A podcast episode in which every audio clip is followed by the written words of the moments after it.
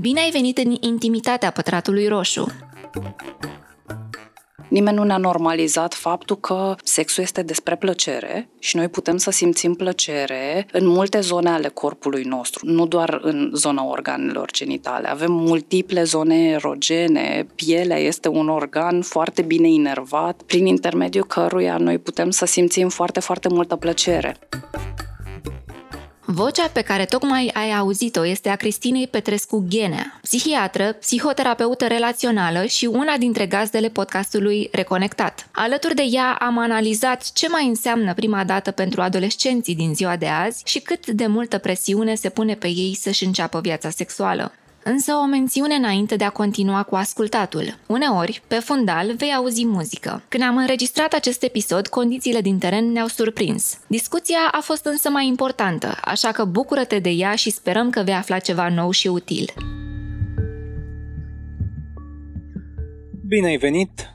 Discutăm azi ceva deosebit. Bine v-am găsit! Discutăm de tineri, adolescenți și zona asta de sexualitate pe care nu pare că suntem capabili să o înțelegem niciodată cu adevărat. De ce avem uh, relația asta dificilă ca oameni cu sexualitatea? Dacă ar fi să o citesc pe Emilina Gotski, care a scris o carte foarte tare pe sexualitate feminină, dar eu aș zice pe sexualitate, punct. Da, sunt niște chestii care sunt tipii feminine acolo, dar e o carte despre sexualitate și o carte foarte bună și foarte bine documentată științific. Aș zice că sunt mai multe cauze pentru dificultățile noastre din zona sexualității și uh, ele a grupat așa în trei uh, zone. Zona moralizatoare, tot ce ține de morală, de cum ești uh, perceput atunci când îți place sexul, când faci sex și așa mai departe. Zona zona medicală, ce vorbeam noi și înainte să începem să înregistrăm, și anume unde e normalitatea, de unde până unde se întinde și așa mai departe. Și apoi este toată sfera asta socială, dar care ține mai degrabă de mass media, de social media, de influențele pe care le avem în viețile noastre și ce se întâmplă cu aceste trei arii și, evident, poate că vor fi mult mai multe, este că de foarte multe ori mesajele de aici se bat cap în cap social media, dacă tot vorbim de acest nou imperiu digital, te conformează.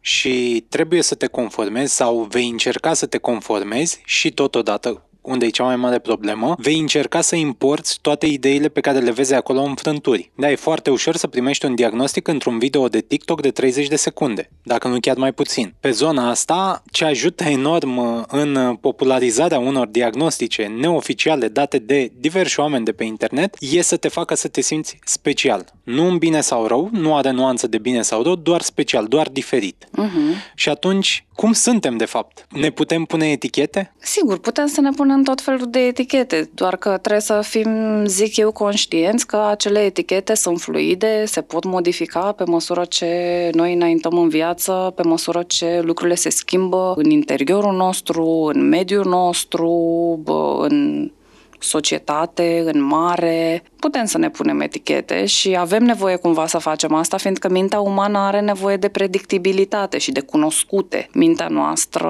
ca mecanism de supraviețuire, nu, nu poate opera cu uh, zero informație. Și atunci etichetele ne ajută să fill in the gaps, să umplem aceste goluri de informație și să spunem, a, ah, deci faptul că nu reușesc să fac cu tare și cu tare, mi se datorează din cauza că am eticheta asta. Eu aș merge mai departe și aș recomanda oamenilor să se uite în spatele etichetelor însă, să zică, ok, de fapt, ce în spatele etichetei astea? De ce am ajuns să dezvolt comportamentele astea? Cum m-au ajutat ele pe mine la un moment dat și în ce moment le-am dezvoltat și așa mai departe? Eu am o curiozitate pe subiectul ăsta al tinerilor și al adolescenților. Vârsta de 18 ani e, e în regulă? Vârsta de 18 ani mai ține pas cu societatea? Sau tinerii devin mai uh, adulți mai devreme? Se învârt foarte multe lucruri în jurul acestei vârste, odată necesitatea din punct de vedere legal și apoi este necesitatea din punct de vedere, să zicem, moral sau social, să vezi acea persoană că nu mai este un copil, ci devine dintr-o dată această trecere, pentru că în mintea multora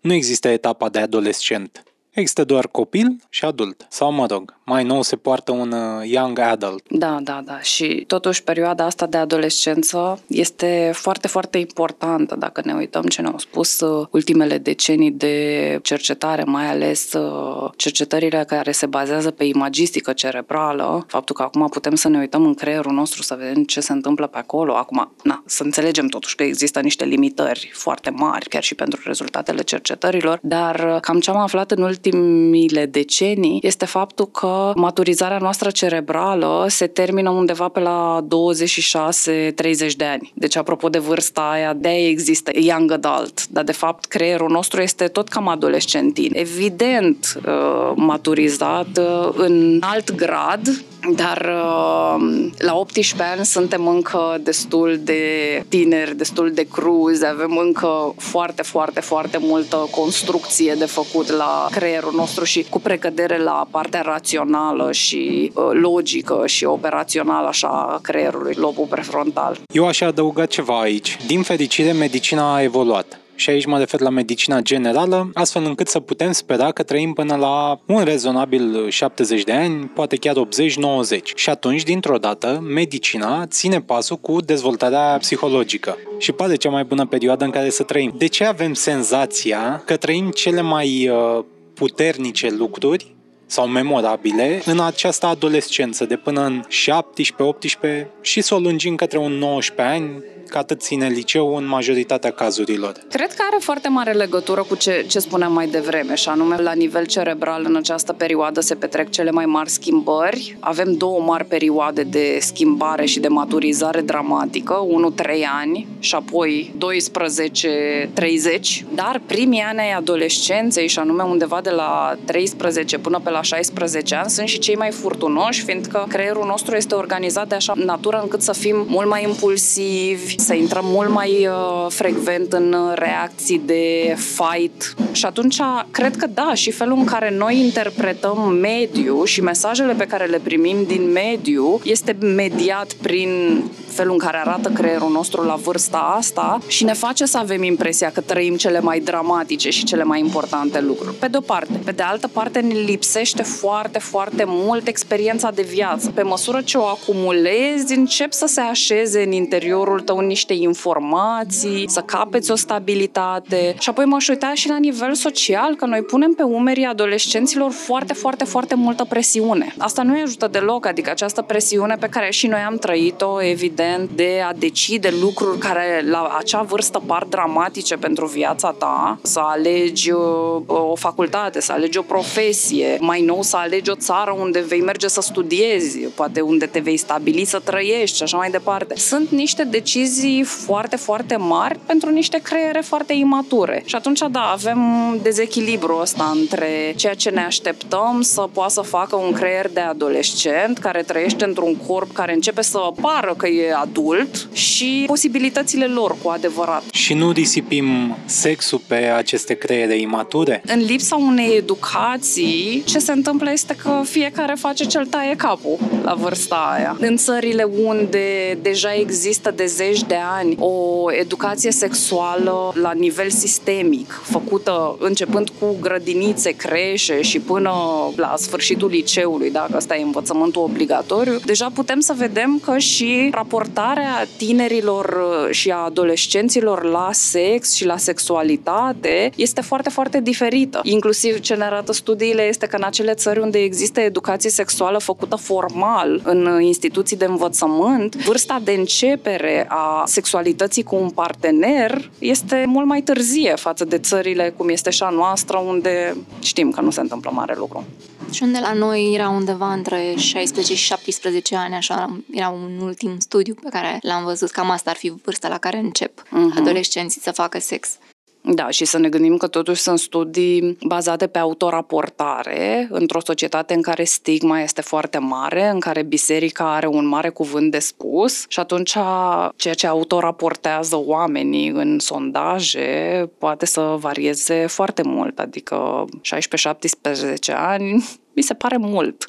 Și acum depinde foarte mult și cum definim această începere a vieții sexuale, că și aici sunt foarte multe posibilități. Să alegem trei dintre ele. Cum o definim? La prima mână, fără să mă gândesc la diverse studii, mă gândesc doar la cei implicați, ar fi începerea clasică, actul sexual clasic, cunoscută de altfel în popor și drept dezvirginare. Care mai sunt? Să mai adăugăm câteva aici. Eu m-aș gândi așa, la ce ne referim? Că noi spunem începerea vieții sexuale și știu că ați avut și podcastul cu Andrada Lupșe. Noi suntem ființe sexuale de când ne naștem. Atunci să adăugăm această paranteză, viață sexuală cu partener. Dacă vorbim de viață sexuală cu partener, da, depinde la ce ne referim și aici, ce fel de contact sexual avem cu partenerul respectiv. Ne referim la sexul cu penetrare, vaginală, asta înseamnă că ne raportăm doar la cuplurile uh, formate din uh, persoane care dețin penis și persoane care dețin vagin. Și lăsăm pe din afară foarte multe alte persoane care există pe lumea asta. Eu m-aș întreba vis-a-vis de noțiunea asta de virginitate. Ok, dacă ai făcut sex anal, dar nu ai făcut sex vaginal, te poți considera virgină? Virginitatea este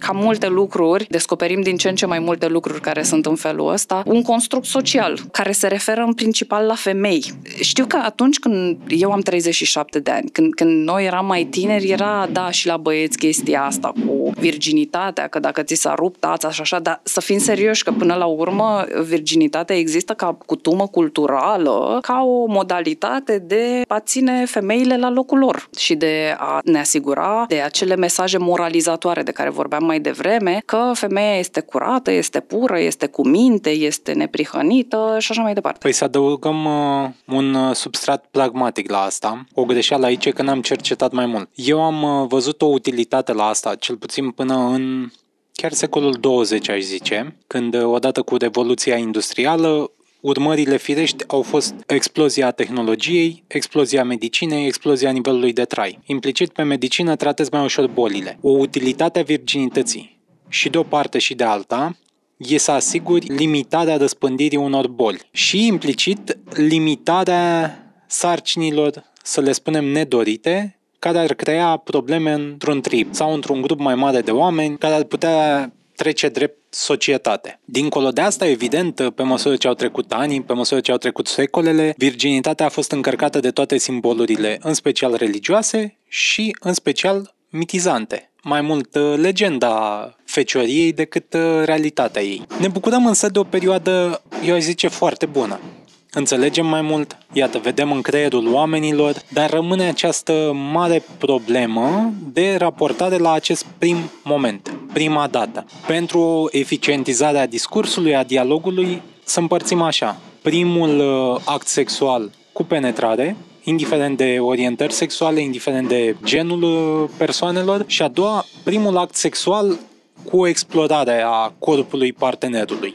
și să vedem cum s-ar putea raporta și cum ar putea înțelege tinerii mai ușor acest moment și cum să se pregătească pentru el să nu iasă dezamăgiți. Părerea mea personală e că vor sfârși dezamăgiți pentru că nu știi să vedem ce zici tu. Cred că e o separare foarte bună să ne gândim la faptul că, da, vorbim de primul act sexual cu, cu penetrare, de asemenea să validăm și faptul că sexul se petrece cu tot corpul nostru, nu doar cu organele genitale, inclusiv uh, faptul că ne atingem, ne mângâiem, ne provocăm plăcere în alte zone ale corpului nostru, este sex, fiindcă o mare dificultate cu care vin oamenii oamenii în cabinetul de psihoterapie este aceea că sexul normal, și aici pun ghilimele când zic normal, este văzut doar sexul cu penetrare vaginală. Lucru care ne aduce foarte multă suferință. Până să ajung să vorbesc despre asta, reîntorcându-mă la ideea asta de ce să facem ca să minimizăm dezamăgirea, zice, nu să o scoatem complet din calcul. Să fie și bine, dar să nu fie doar rău.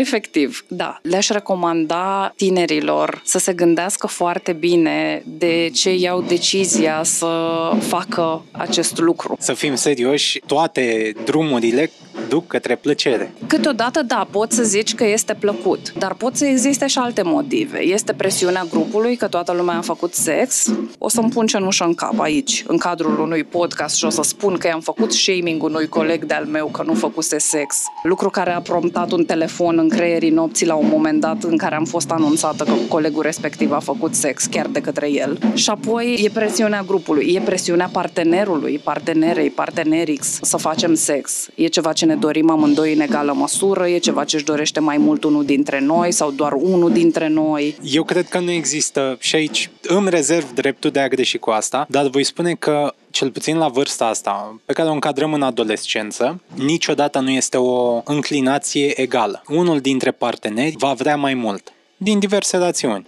Nu aș vedea condamnabil asta. Da, dar am nevoie să mă întreb dacă fac asta doar pentru mine sau doar pentru celălalt sau pentru noi amândoi. Și cel mai sănătos răspuns ar fi pentru noi amândoi. Dacă este ceva ce fac doar pentru celălalt ca un compromis, fiindcă altfel, știu eu, sunt presată sau presat, sunt uh, amenințat sau mă tem eu. Poate nu se întâmplă niciun fel de presiune din partea celuilalt, dar eu în mintea mea mi-am construit o poveste în care poate dragostea se confundă cu sexul și în multe cazuri se poate întâmpla lucrul ăsta. Dar dacă se completează? De obicei se completează și bine ar fi să se completeze. Doar că, de exemplu, pentru unele persoane care au trecut prin situații de grooming sau de abuz sexual în uh, copilăria lor sau pentru persoane care au fost abandonate de la vârste mici sau abandonate în general în decursul copilăriei lor, putem să vedem acest fenomen în care nu există o diferență în mintea mea și în sufletul meu între dragoste și sex. Și atunci ajung de foarte multe ori să fac sex din cauza că aceasta este singura formă de apropiere și de atașament pe care eu o cunosc și de multe ori în procesul ăsta ajung să fiu victimizată în diverse feluri și să ajung să fac lucruri pe care nu mi le doresc și apoi să primesc etichete sociale care mă dor și care nu, nu sunt drepte față de mine și față de experiența mea. Sau poate am impresia că faptul că vom face sex e o modalitate de a ține persoana cealaltă lângă mine, fără ca asta să fie neapărat adevărat. Și atunci, da, sunt o mulțime de motive din care oamenii pot să ajungă să facă sex dincolo de plăcere. Dacă am avea o educație sexuală comprehensivă și sistemică, aceasta ar centra inclusiv plăcerea. Și le-am putea vorbi copiilor și adolescenților despre plăcere și atunci șansele ca cineva să-și înceapă viața sexuală cu un partener X pentru că își dorește să primească și să ofere plăcere, asta ar fi cel mai bun motiv. Dar, din păcate, atât din câte văd și eu în cabinet și la nivel social, nu centrăm plăcerea, nici măcar în viața noastră sexuală de adulți de cele mai multe ori. E o chestie pe care o facem că, na, să nu ni se zică că avem o căsătorie fără sex, e o chestie pe care o facem că așa am văzut noi în Sex and the City că ar fi bine să facem. Dar de la aceste idei aș intra și în uh, întrebările pe care le-am primit de la ascultători, cu una ale cărei răspunsuri vor ajuta. De ce e așa greu ca părinte înainte să-ți înțelegi copilul că vrea să facă sex. Dat fiindcă sexul a dus la apariția copilului respectiv și vorbim totuși de condiții rezonabile, ca vârstă, ca relație, totuși ca părinte și în special ca mamă pentru băieți și ca tată pentru fete în aceste structuri, ți-e greu să îi vezi în uh, acea situație. Pe de-o parte, suntem condiționați biologic să nu ne imaginăm pe copiii noștri în aceste ipostaze. Dar nici noi nu ne imaginăm pe părinții noștri în acele ipostaze. Inclusiv, inclusiv și evident că e și un strat de condiționare socială aici. De exemplu, pentru un tată să știe că fiul lui face sex poate să fie un uh, motiv de mândrie, pe când pentru uh, un tată să știe că fica lui face sex poate să fie un motiv de panică, de îngrijorare, de rușine și așa mai departe. Deci avem niște standarde care nu sunt uniforme pentru toată lumea pe lume lumea asta. De asemenea, pentru un tată de băiat să știe că fiul lui face sex cu foarte multe fete, poate să fie, nu este totdeauna, n-aș vrea să suprageneralizăm, un motiv de mândrie pentru un tată să știe că fiul lui face sex cu o sumedenie de băieți, nu mai este un motiv de mândrie. Și atunci, da, sunt, sunt aceste motive sociale pe care cumva ca părinți e nevoie să validăm faptul că tu ca părinte nu vei fi niciodată pregătit să-ți vezi copilul ca o ființă sexuală, fiindcă asta înseamnă să dai drumul unei sumedenii de idei, de vise, de concepții pe care le ai tu despre copilul tău. Pe de altă parte, totdeauna ți se va părea prea tânăr, prea nepregătit, prea, și aici mă refer, da, până în vârsta de 20 de ani fiindcă după, ca părinte, poți ajunge să te alarmezi. Aoleu, cum, copilul meu nu face sex? Ce este în regulă cu el? Hai să-l împingem, hai să vedem cum rezolvăm această problemă. Apropo de acele mesaje ambivalente, că până într-o vârstă pe care fiecare o simte, o stabilește pentru el, evident că și societatea ne spune că da, pe acolo, pe la 18 ani sau ceva, după care panica este în partea cealaltă Da? Și atunci are sens pentru un părinte să vrea să amâne cât mai mult acest moment, atâta timp cât copilul este sub 18, sub 20 de ani, ca să se asigure că propriul copil intră în această relație cu propria ei sexualitate și cu sexualitatea altor persoane cât mai bine pregătit și cât mai matur și evident că există și toate celelalte influențe. Acum, într-o familie religioasă, lucrurile vor fi și despre alte tematici, nu doar despre pregătirea copilului de a-și începe sexualitatea cu un partener. Dar să ne întoarcem la cuplul care vrea să facă primul pas. Ai spus ceva la un moment dat, faptul că mulți se raportează doar la actul în sine, să zicem penetrare, dar nu la propriul corp, la tot ce implică el, respectiv poate chiar momentul de intimitate. De ce apare această distanță sau, nu știu cum să numim, rușine, silă? Cam care ar fi cuvintele? Când nu facem deloc educație sexuală, sau când facem o educație sexuală, nici nu știu cum să traduc în română, sex negativă, o abordare negativă vis-a-vis de sex, și anume totul este despre boală, sarcină nedorită, etichete de promiscuitate și așa mai departe, evident că lucrurile vin și cu încărcătura asta legată de rușine, de dezgust. Și într-adevăr rușinea și dezgustul ne arată studiile că sunt două emoții care blochează răspunsul sexual, atât la bărbați, dar mult mai mult la persoanele care au fost socializate ca femei fiindcă la nivel social se operează mult mai mult cu aceste etichete în privința femeilor. Atunci când noi avem un, uh, un act sexual care este centrat doar pe organe genitale, cred că este din nou o chestie învățată. Nimeni nu ne-a normalizat faptul că sexul este despre plăcere și noi putem să simțim plăcere în multe zone ale corpului nostru, nu doar în zona organelor genitale. Avem multiple zone erogene, pielea este un organ foarte bine inervat, prin intermediul căruia noi putem să simțim foarte, foarte multă plăcere. Fac o paranteză aici. Să recomand un serial, Masters of Sex, nu știu unde mai e, știu că era pe Netflix. E un moment interesant acolo când uh, cercetătorul respectiv își pierde această poftă de sex și și-o redescoperă prin uh, atingeri, uh, într-un exercițiu de ăsta cumva ciclic, dar redescoperă plăcerea pentru cealaltă persoană, fără să conteze că e o anumită persoană, ci față de parteneră. Acțiunea serialului e undeva prin anii 50-60, interesant de văzut din perspectiva asta sexualității explodate nu doar în uh, sens clasic. Și cumva serialul este despre uh, Masters și Johnson, care sunt uh, doi dintre pionierii cercetării în sfera aceasta a sexualității. Evident că după ei au venit mulți alții și sunt niște critici care au fost aduse modelului lor. Asta nu le ia în niciun fel din valoarea pe care ei au adus-o și din faptul că ei au normalizat și popularizat această arie de cercetare cercetare în mediul academic, de care avem foarte mare nevoie inclusiv în prezent. Nici n-avea cum să fie un model uh, bun, cel mai bun, era primul. Dacă uh-huh. tot vorbim de prima da, dată. era printre uh, primele, da. Da, ei au uh, făcut treaba asta și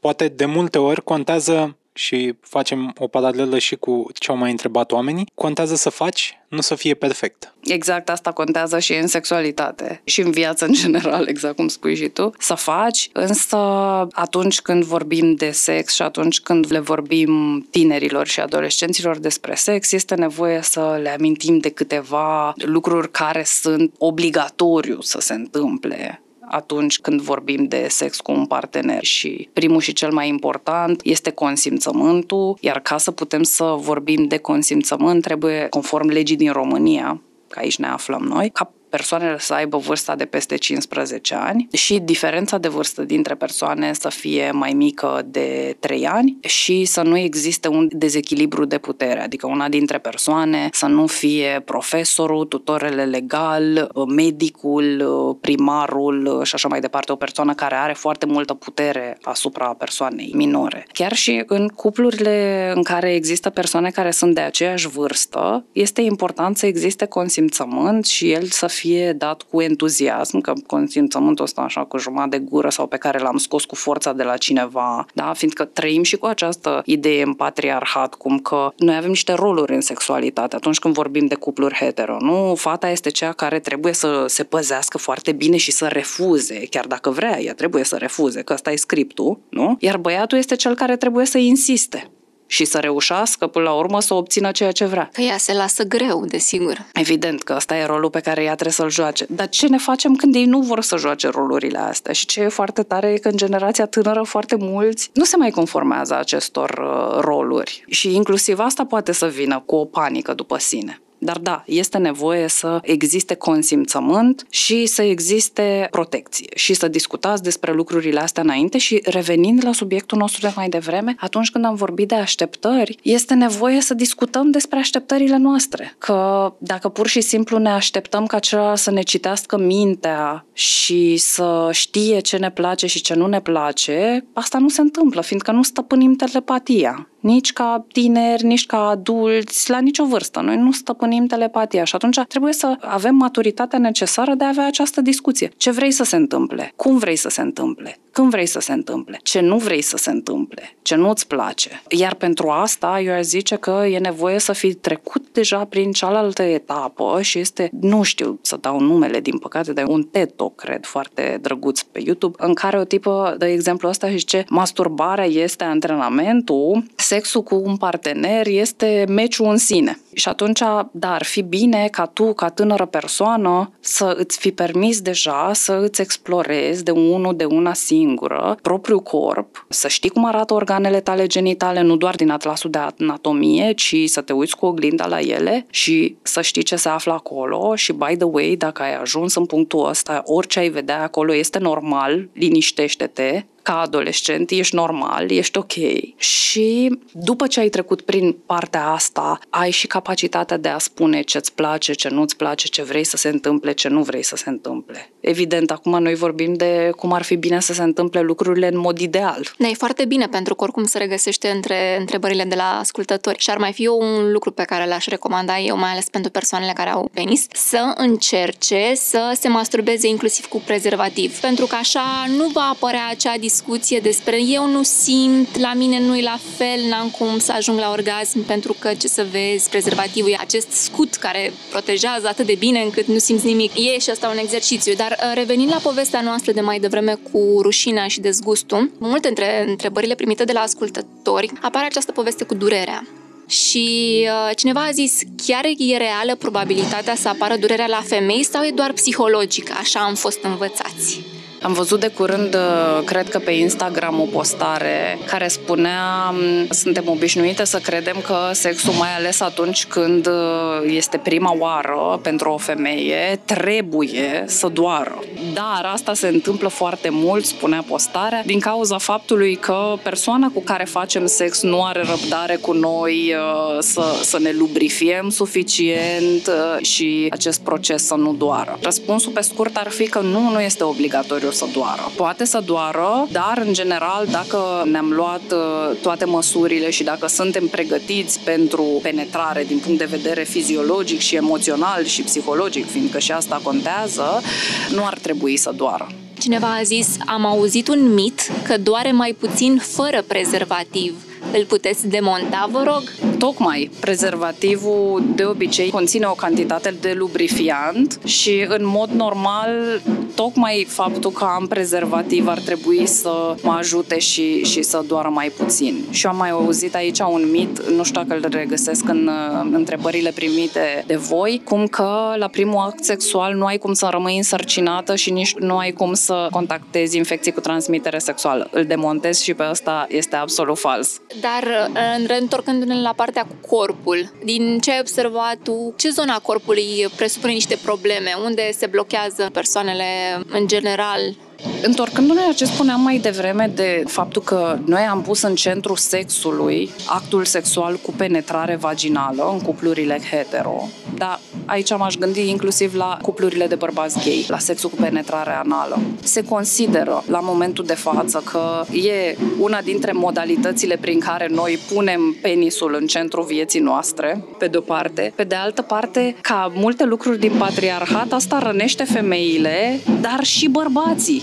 Fiindcă sunt foarte mulți bărbați, majoritatea bărbaților, nu știu dacă am face un sondaj și nu știu, probabil s-au făcut și nu știu eu de ele, să întrebăm pe bărbați cât de îngrijorați sunt că nu își vor putea menține erecția. Asta este una dintre fricile principale ale bărbaților la capitolul sexualitate. Așa e, Răzvan? Pe baza unui grup de altfel restrâns de oameni cu care mai discut temele astea, introduc o nuanță foarte importantă. Educația și încrederea în propria persoană. Aș aminti o anecdotă cu Nikita Stănescu, poet, alcoolic în timpul liber și, de altfel, un uh, îndrăgit al femeilor. Și era acest moment în care ajung amândoi uh, în pat, dezbrăcați, el se uită în jos și zice, se pare că n-avem azi. Și cred că ce contează cel mai mult și aici se trage linie este acest mix de educație și de încredere în sine. Pentru că, în funcție de perioada în care se întâmplă sexul, uneori nu vei avea erecție. Și asta e. Pur și simplu sunt prea mulți factori implicați. Că e stres, că e altceva, că nu vrei, pur și simplu, că e momentul ăla în care ai altele în minte. Și totodată, ce am învățat despre erecție e că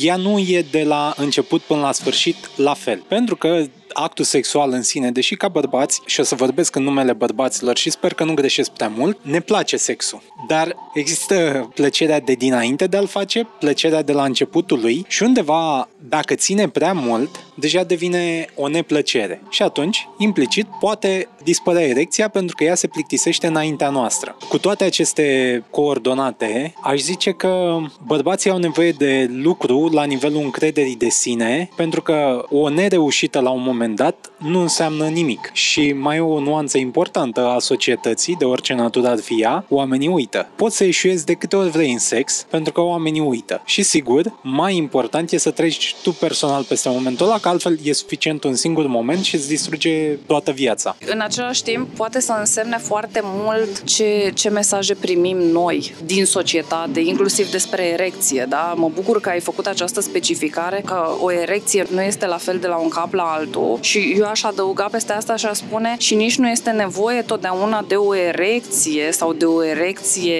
uh, complet, 100% fermă, ca sexul să fie plăcut. Aici mai adaug variabila partenerului, pentru că de cele mai multe ori o să o trec drept statistică empirică pe baza discuțiilor și întâmplărilor, de cele mai multe ori oamenii își aleg uh, prost partenerii. Și nu mă refer la partenerii de relație longevivă, că unde nu știi dacă e ales bine sau nu până nu se termină sau până nu ține toată viața, ci mă refer la partenerii de sex poți să alegi un partener mai sus decât liga ta, ori simplific foarte mult asta, și mai sus în sensul în care te simți un pic complexat și ca femeie și ca bărbat, indiferent de tot asta, pur și simplu e actul sexual, poate să capete toate nuanțele de care am discutat până acum, dar pur și simplu te simți într-un raport de inferioritate față de partenerul respectiv. Și atunci performanța sexuală nu va fi acolo. Și a doua chestie, și asta cred că se manifestă în egală măsură și la bărbați și la femei, ajungi în actul sexual propriu-zis, nu e cum te așteptai și dintr-o dată îți pierde interesul. Și asta influențează masiv tot ce ai putea spune de cum îți vei aminti partida respectivă. Și aici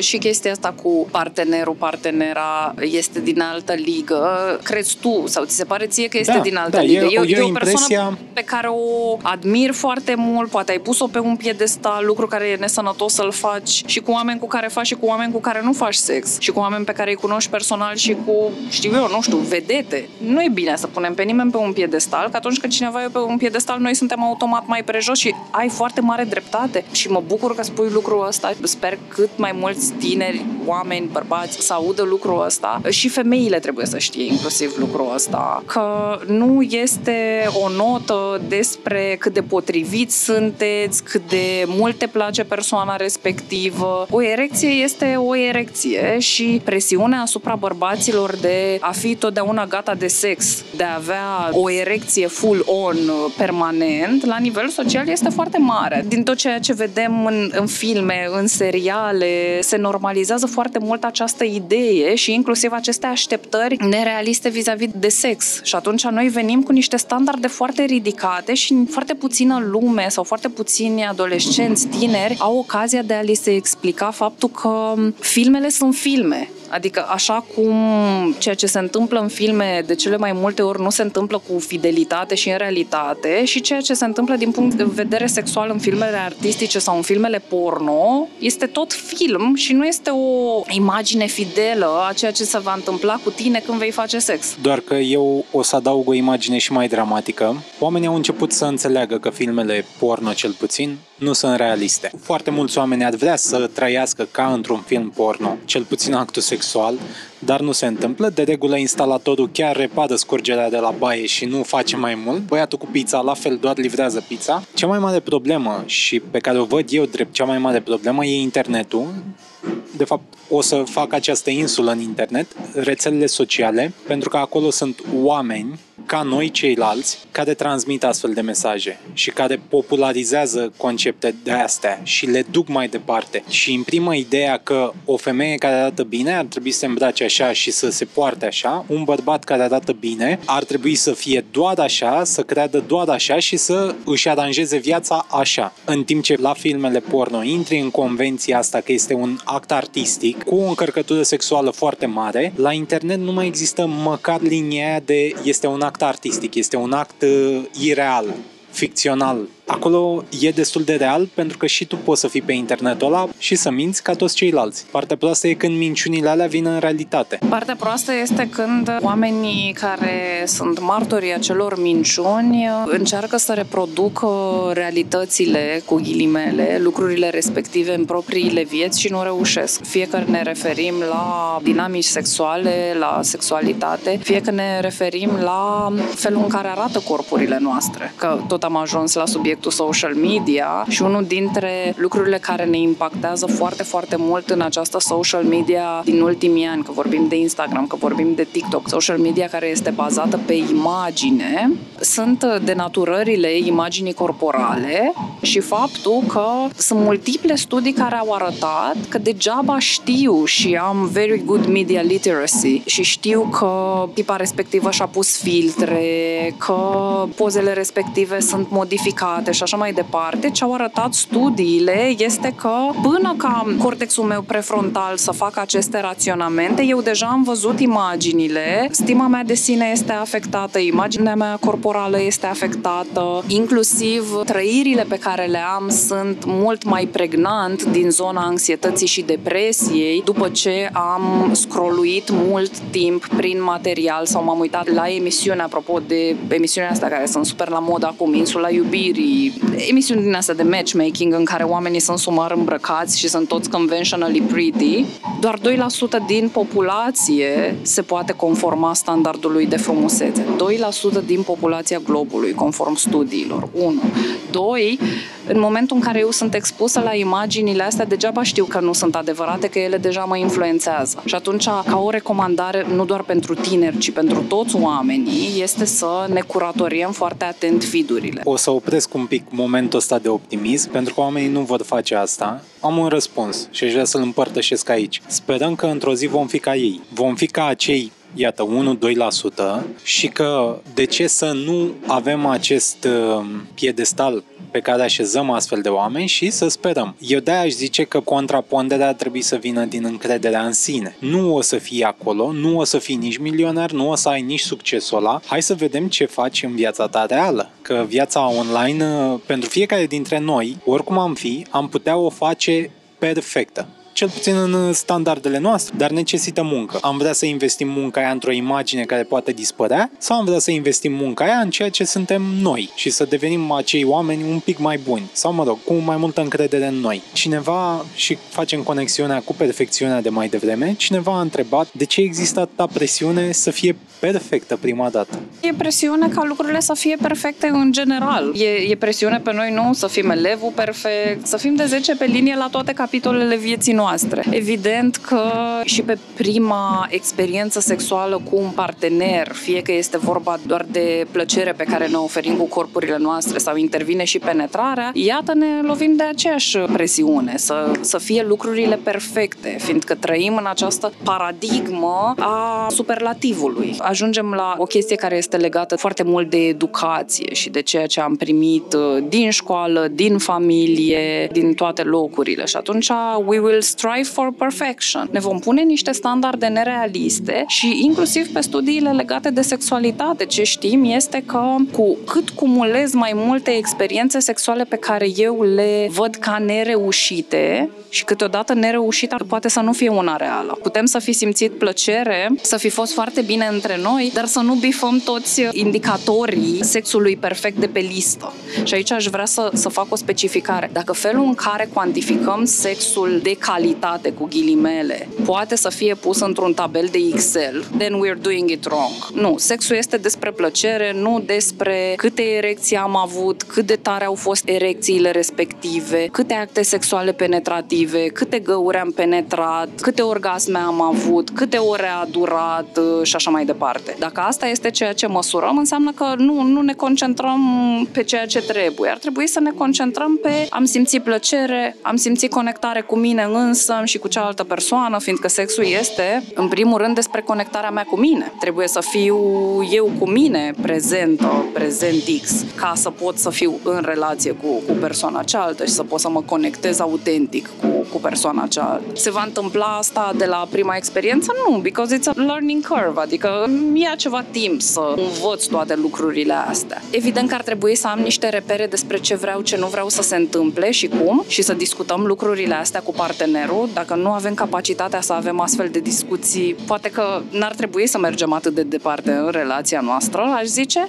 dar apoi, dincolo de asta, cum se vor întâmpla lucrurile respective, cum se vor simți ele, cu cât încercăm să ne ținem așteptările mai jos și nu mă refer la așteptările astea legate de consimțământ, da? ci cele legate de cum se va simți și cum va fi, atunci cu atât am șanse mai mici să fiu dezamăgită. Noi ne-am lămurit mai devreme de povestea cu bărbații, cu erecția lor și cum ar trebui să performeze. Dar cum rămâne cu cealaltă tabără? Ce presiune există pe ea? Cred că pentru femei ambivalența este mult mai mare. Nu apropo de trebuie să fii pură, trebuie să fii neprihănită, trebuie să fii, trebuie să fii, trebuie să fii până la 18 ani. De la 18-20 de ani încolo trebuie să fii o devoratoare de sex în pat. Cum se întâmplă lucrurile astea? N-are niciun sens povestea asta. Noi, noi ca femei primim foarte multe mesaje din astea ambivalente, acumulăm din copilăriile noastre foarte multă um, rușine și foarte mult tabu. De exemplu, pentru bărbați este absolut ok să se masturbeze și pentru băieți. În marea majoritate a cazurilor, din nou, nu suprageneralizez, da? pentru femei este un nou-nou. Cum ar trebui noi să ajungem peste noapte, nu știu, în noaptea în care împlinim 18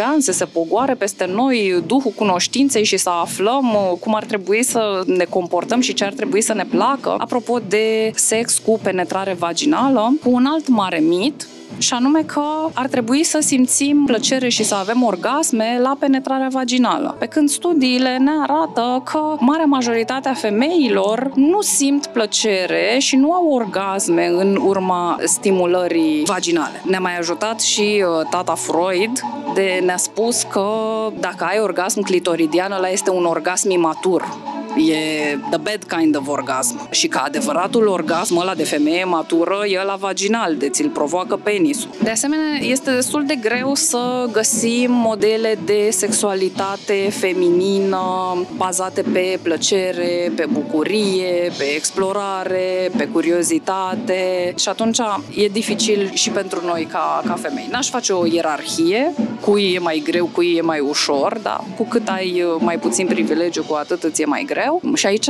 aș face o recomandare de lectură de care am vorbit și la început, și anume cartea lui Emily Nagotsky, Come As You Are. E o carte foarte bună pe sexualitate feminină, care poate să fie plictisitoare, fiindcă are foarte multe mecanisme explicative acolo incluse, dar uh, este minunată pentru toate femeile sau pentru toate persoanele deținătoare de vagin. Cineva a întrebat cum să ai încredere față de cât arăți din tine când ești extrem de conștient de corpul tău cât de autocritici suntem referitor la felul în care arată corpul nostru, poate să acționeze ca o mare frână în uh, ceea ce înseamnă sexualitate. Din nou ne reîntoarcem la aceste modele complet nerealiste despre cum ar trebui să arate corpurile noastre și inclusiv la faptul că, ok, hai să zicem că cu social media am mai rezolvat urmărit-o, că am mai dat am follow la niște conturi, că am început să urmăresc și persoane care au corpuri similare cu al meu, că am început să urmăresc și conturi de persoane cu corpuri diverse, cu dizabilitate, persoane grase, persoane care au coșuri pe față, persoane pistruiate, you name it. Persoane care nu se încadrează în standardele de frumusețe, să spunem, da? Dar mai avem și acest capitol al filmelor porno, care ne,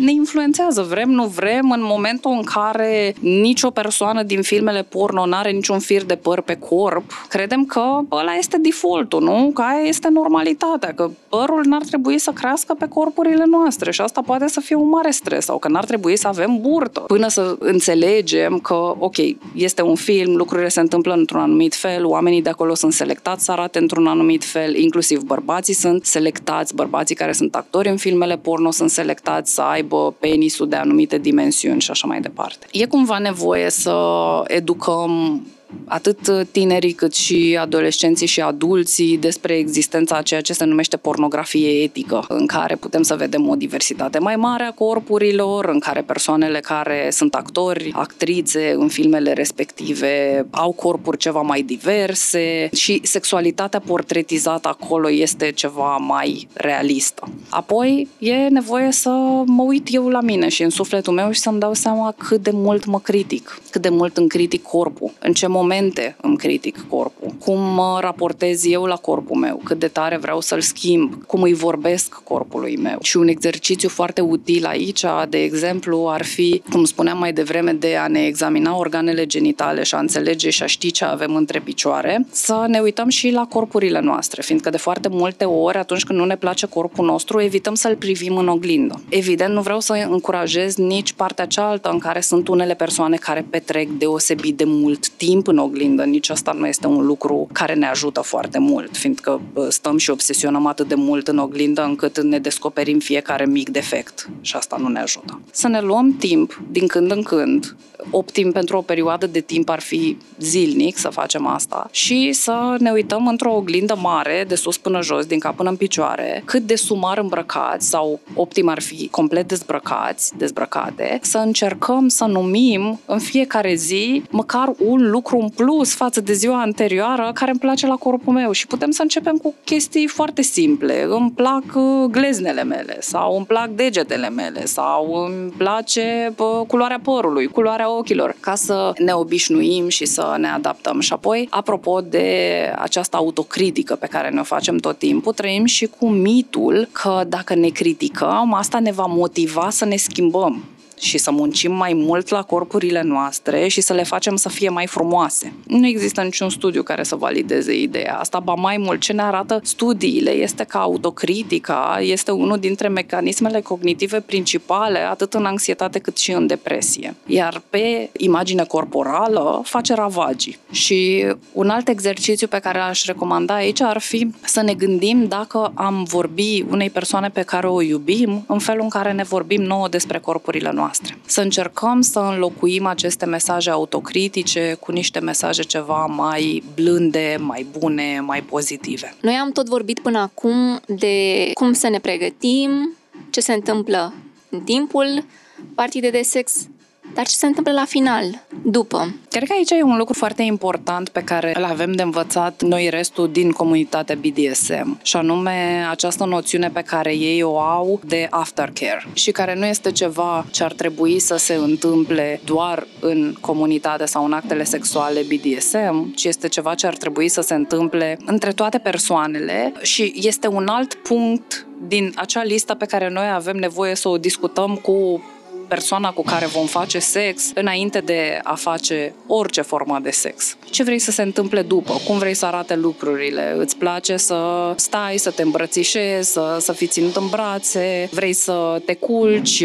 Vrei să pleci la tine acasă? Vrei ca eu să plec la mine acasă? Ce se întâmplă dacă nu se sincronizează necesitățile astea? Să zicem că una dintre persoane vrea, de exemplu, să fie ținută în brațe, să aibă parte de acest aftercare și cealaltă nu. Pentru că, din nou, e eu am uh, credința că cuplurile și relațiile nu se fac cu persoane similare și nici actele sexuale nu se fac cu persoane similare, atât de similare cât să se potrivească la toate lucrurile. Și atunci mai important e ce faci în situația în care nu te sincronizezi cu cealaltă persoană. Cine cedează? Eu aș zice, în loc să cedeze cineva, să vedem cum putem să ne întâlnim la jumătatea drumului. Și dacă una dintre persoane spune ah, eu aș vrea să dormim împreună, îmbrățișați până dimineața și apoi să mâncăm omleta împreună și așa și cealaltă persoană nu, eu vreau să-mi fac duș, să plec acasă, fac off, nu mă interesează tot ce zici tu, atunci ok, putem încerca o formă de compromis, poate compromis în sensul pozitiv, în care ok, nu o să stăm toată noaptea împreună, dar în momentul în care s-a terminat actul sexual, nu o să o zbughesc din pat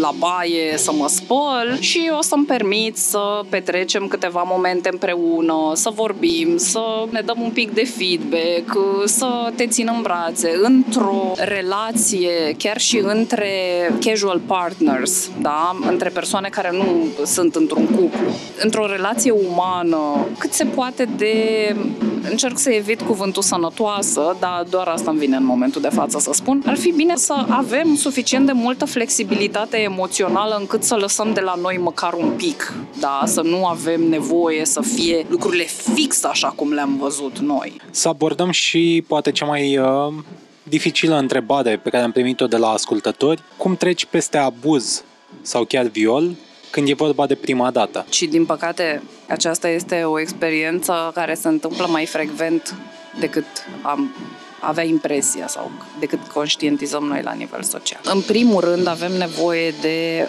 o rețea de suport, de persoane care să ne ajute și să ne susțină. O astfel de traumă este aproape imposibil să o tratăm în singurătate. Avem nevoie, evident, în, în mod optim de suport terapeutic, dacă se poate. Este foarte puțin probabil să nu mă aleg cu o traumă, nu doar în sfera sexualității, ci și a identității mele, cine sunt eu ca persoană după ce am trecut prin asta. Este foarte multă rușine, vinovăție, câteodată se poate ajunge până la ură de sine și astea sunt emoții foarte puternice și care pot să mă conducă către niște acte, către niște comportamente care să mă pună în continuare la, la risc, fie că vorbim de tentative de suicid, de autovătămare, că vorbim de abuz de substanțe, că vorbim de a mă pune ulterior, fiindcă nu, nu, nu mai țin la mine și nu mă mai interesează de mine în alte situații periculoase care să mă expună la abuzuri, este nevoie să primesc sprijin atât din partea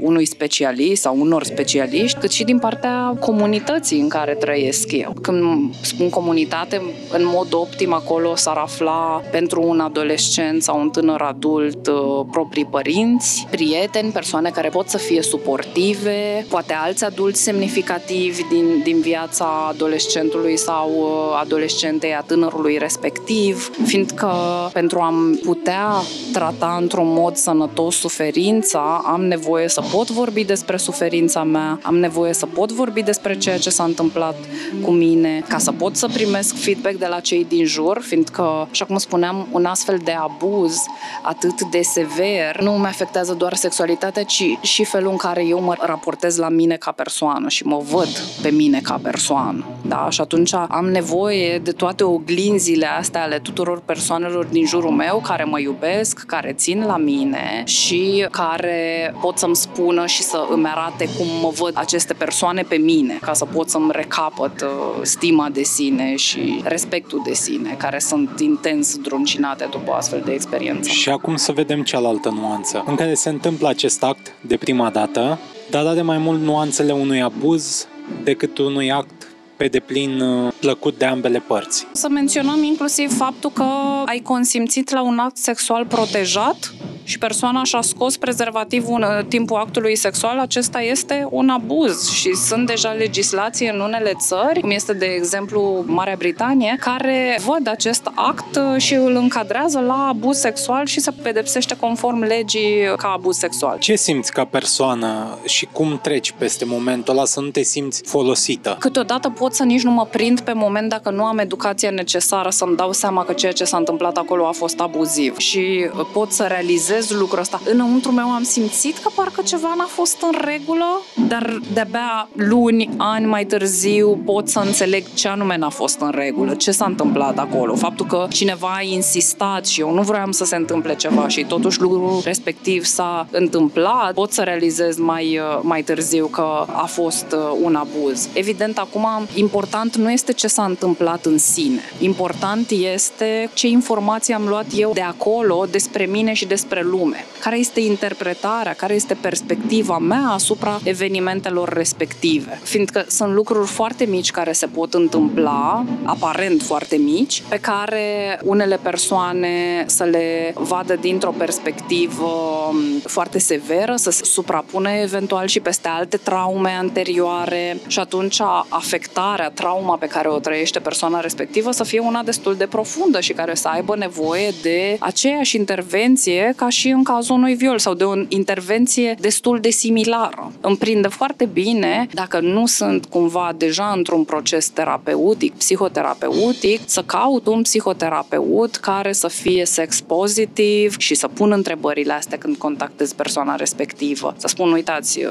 principalul subiect pe care vreau să-l discut este un abuz sexual prin care eu am trecut acum ceva timp. Este asta ceva cu care mă puteți ajuta și în care mă, mă puteți sprijini? Fiindcă da, și în cazul unui abuz uh, mai puțin evident decât un viol, trauma cu care plec de acolo poate să fie una foarte zdruncinătoare pentru identitatea mea. Iar în alte cazuri poate să fie nevoie doar să conștientizez lucrurile respective, să-mi permit să simt emoțiile de tristețe, de furie, toate emoțiile care vin cu povestea asta, de vinovăție inclusiv și în situația în care văd că mi-am simțit emoțiile, am stat cu emoțiile mele, m-am gândit la lucrurile astea, am vorbit cu persoane din jurul meu și tot simt un blocaj în uh, zona respectivă sau ceea ce s-a întâmplat îmi afectează în prezent, sexualitatea, fie sexualitatea în general, fie doar sexualitatea în cuplu, să cer ajutor și uh, inclusiv să, să vorbesc cu persoane din jurul meu, să caut și să văd, fiindcă da, internetul, social media, cum spuneai tu, poate să fie o sursă de informații nesănătoase și de tot felul de bullshit-uri, dar în același timp internetul este plin de comunități uh, care pot să funcționeze funcționeze ca niște spații suficient de sigure, nu 100% sigure, că suntem pe internet totuși. Suntem la finalul discuției noastre și îți mulțumim pentru răspunsuri și pentru că topicul este prima dată, să facem și un alt experiment. Să fie prima dată când invitatul în cazul ăsta tu, ne întreabă pe noi ceva. Uite, eu mă gândeam uh, să vă întreb, uh, după atât de multe sezoane și după atât de multe episoade, așa ca de la un podcaster la altul, să spunem, nu? Care este miza voastră pentru, pentru Pătratul Roșu și pentru faptul că vă aflați aici și continuați să faceți uh, munca asta minunată? Învăț o groază de lucruri, lucruri la care nici nu m-aș fi gândit. Ok, avem internet, avem toate rețelele și tot ce mai vrei tu, dar Niciodată nu ai propriu-zis acces la niște oameni, așa cum sunt și au fost uh, invitații noștri, incluzându-te și pe tine, pentru că ai oportunitatea și asta e un lucru pe care mă bucur că îl putem oferi și ascultătorilor noștri. Ai această ocazie în care vorbești cu un specialist sau chiar cu un om absolut banal, normal, ca și noi de altfel, despre niște subiecte care art sub o formă sau alta. Și ai și oportunitatea să îți uh, scoți la iveală toate curiozitățile pe tema respectivă și acest lucru mie mi se pare extraordinar. Nu cred că aș fi reușit să fac în alt context treaba asta, să obțin atât de multe informații și să cresc eu ca persoană atât de mult și să știu că informațiile astea care mă ajută pe mine ajung și la alții. Dincolo de acest răspuns, pe care și eu îl, îl simt la fel, eu mai adaug ceva. E o teama mea că de-aia când am început să vorbim, înainte să înregistrăm, eu te-am întrebat de diverse boli mentale, incluzând schizofrenia. Cea mai mare teama mea e că într-o zi o să sufăr de așa ceva și creierul va lucra contra mea, deși e un pic aiurea să spun că e contra mea, pentru că suntem în același punct creierul cu mintea și că nu voi mai putea percepe realitatea. Asta mi se pare crunt din punct de vedere psihologic. Ei, și până atunci vreau să nu mă surprindă realitatea. Și asta mi se pare cel mai important prin discuțiile astea, pentru că odată îmi dărâmă mie niște prejudecăți și niște bariere și al doilea știu că dacă mâine aflu de ceva ce am discutat aici, o să fie ceva pentru care eram pregătit pentru că la un moment dat am atins punctul ăla într-o discuție. Îți mulțumim pentru prezență, pentru răspunsuri și sper că ne vom mai revedea ca să nu fie doar o primă dată și atât. și eu sper că ne vom mai revedea și vă mulțumesc foarte mult pentru invitația voastră.